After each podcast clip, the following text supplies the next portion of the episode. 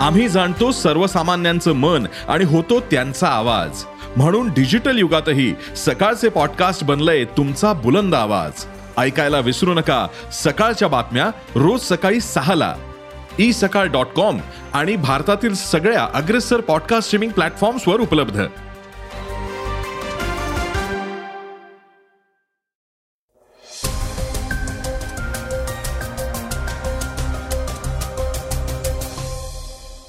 नमस्कार मी गौरी कुबेर.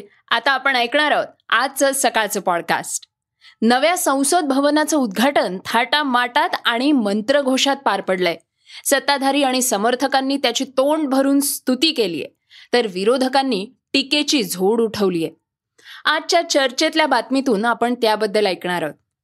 एकीकडे संसद भवनाचं लोकार्पण होत असतानाच दुसरीकडे भारत की बेटिया म्हणून गौरवल्या जाणाऱ्या ऑलिम्पिक विजेत्या खेळाडूंवर पोलिसांनी कारवाईचा बडगा उगारलाय.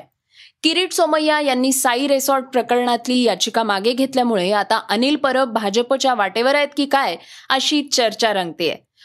दुसरीकडे द केरला स्टोरी परत चर्चेत आलीय.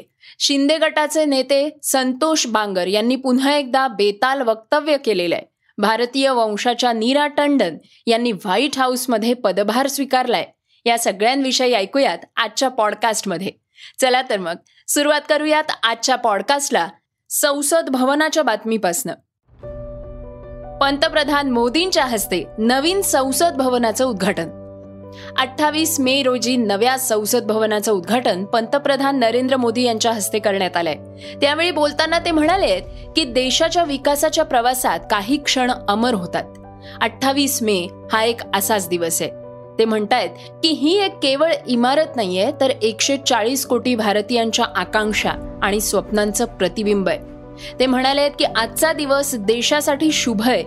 स्वातंत्र्याला पंच्याहत्तर वर्ष पूर्ण झाल्यानिमित्त देश अमृत महोत्सव साजरा करतोय. या अमृत महोत्सवात भारतातल्या जनतेनं संसदेची ही नवी इमारत आपल्या लोकशाहीला भेट म्हणून दिलेली आहे सकाळी संसद भवन संकुलात सर्वधर्मीय प्रार्थनाही झाली. भारतीय लोकशाहीच्या या सुवर्ण क्षणासाठी मी सर्व देशवासियांना शुभेच्छा देतो. नवीन संसद आत्मनिर्भर भारताची साक्ष देईल. संसद आपल्या लोकशाहीचं मंदिर आहे.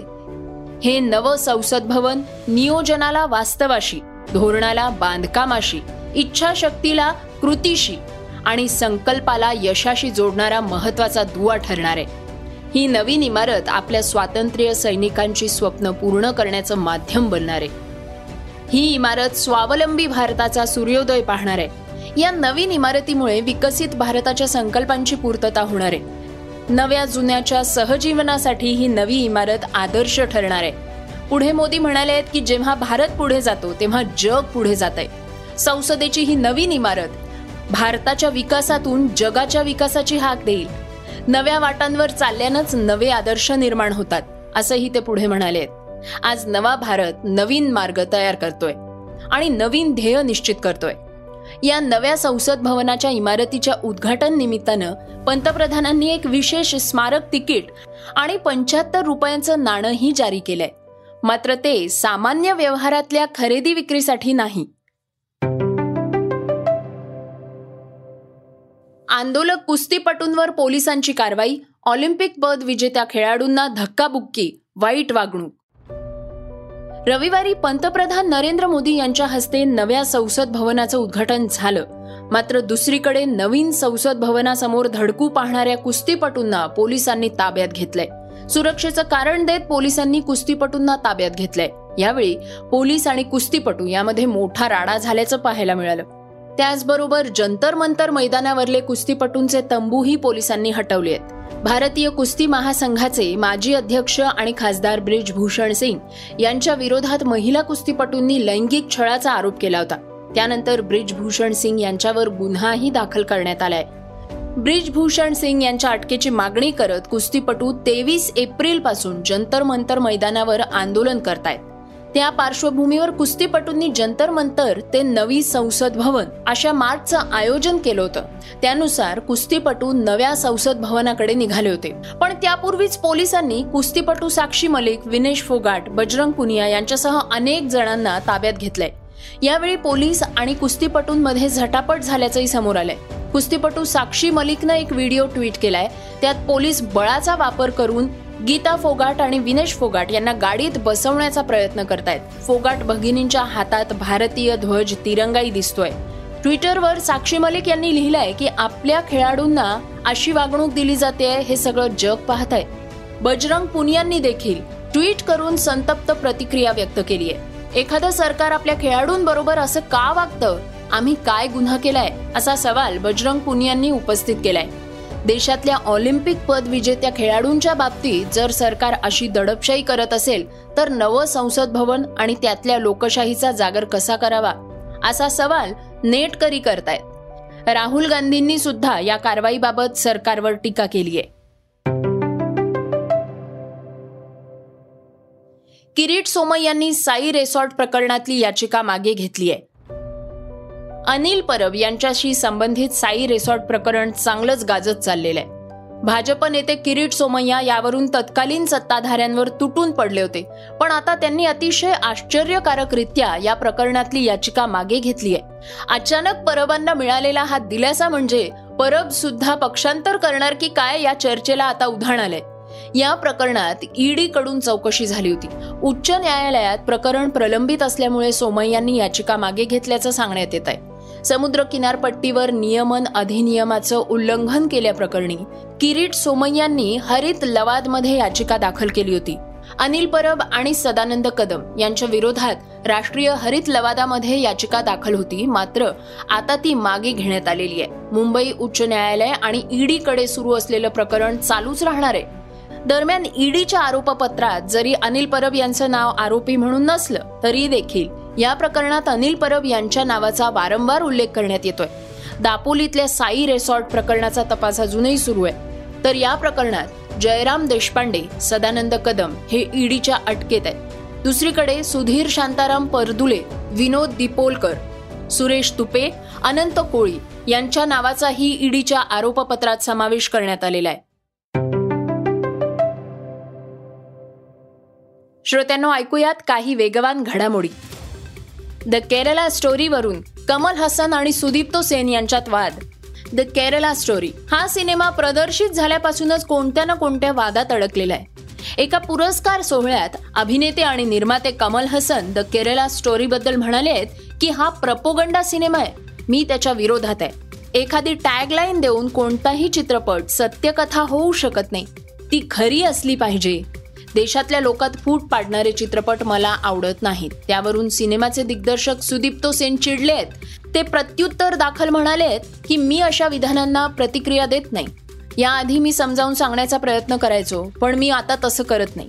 कारण जे लोक या चित्रपटाला प्रपोगंडा चित्रपट म्हणायचे त्यांनी ही चित्रपट पाहिल्यानंतर त्याची प्रशंसा केली आहे या लोकांनी चित्रपट पाहिलेलाच नाही म्हणून त्यांना हा प्रपोगंडा आहे असं वाटतंय.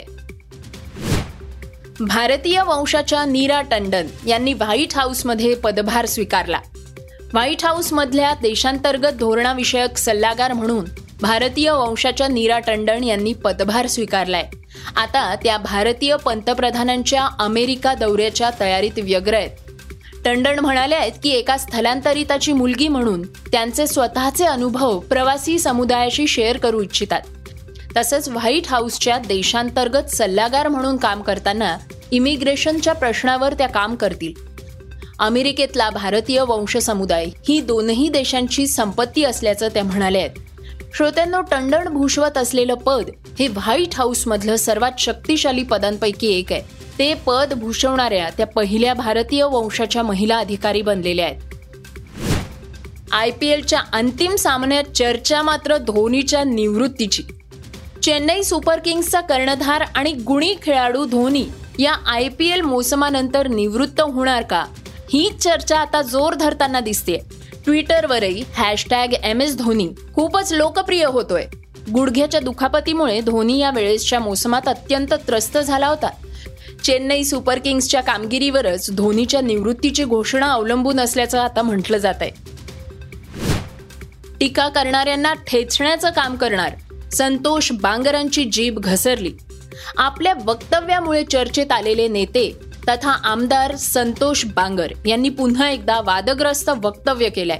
नांदेडमध्ये एका कार्यक्रमात बोलताना ते म्हणाले की फेसबुक आणि व्हॉट्सअपच्या माध्यमातून कुणी जर आपल्याला बोलत असेल तर त्याला तिथल्या तिथेच ठेचायचं काम आपल्याला करायला हवं. तर ठाकरे गटाच्या विनायक राऊत बबन थोरात यांच्यावरही त्यांनी हल्लाबोल केलाय. जिल्हा प्रमुख पद पुन्हा पाहिजे असेल तर विनायक राऊत यांना पाच तोळ्यांची चेन द्यावी लागेल. तर विनायक राऊत त्यांच्या वाढदिवसानिमित्त क्रिकेट सामन्याचं आयोजन करण्यात आलं होतं. त्याचं बक्षीस मी दिलं असल्याचा आरोप बांगर यांनी केलाय. तर जेवणाचे पैसे सुद्धा मीच दिले होते त्यामुळे बबन थोरात यांना नांदेडला पाय ठेवू देऊ नका. खासदारकीला देखील बबन थोरात यांनी फक्त पैसे गोळा करण्याचं काम केलंय असा आरोप बांगर यांनी केलाय. तसंच जे लोक आता उद्धव ठाकरे यांच्यासोबत आहेत ते सुद्धा आपल्याकडे येतील असं देखील संतोष बांगर म्हणाले आहेत. श्रोत्यांनो वळूयात चर्चेतल्या बातमीकडे.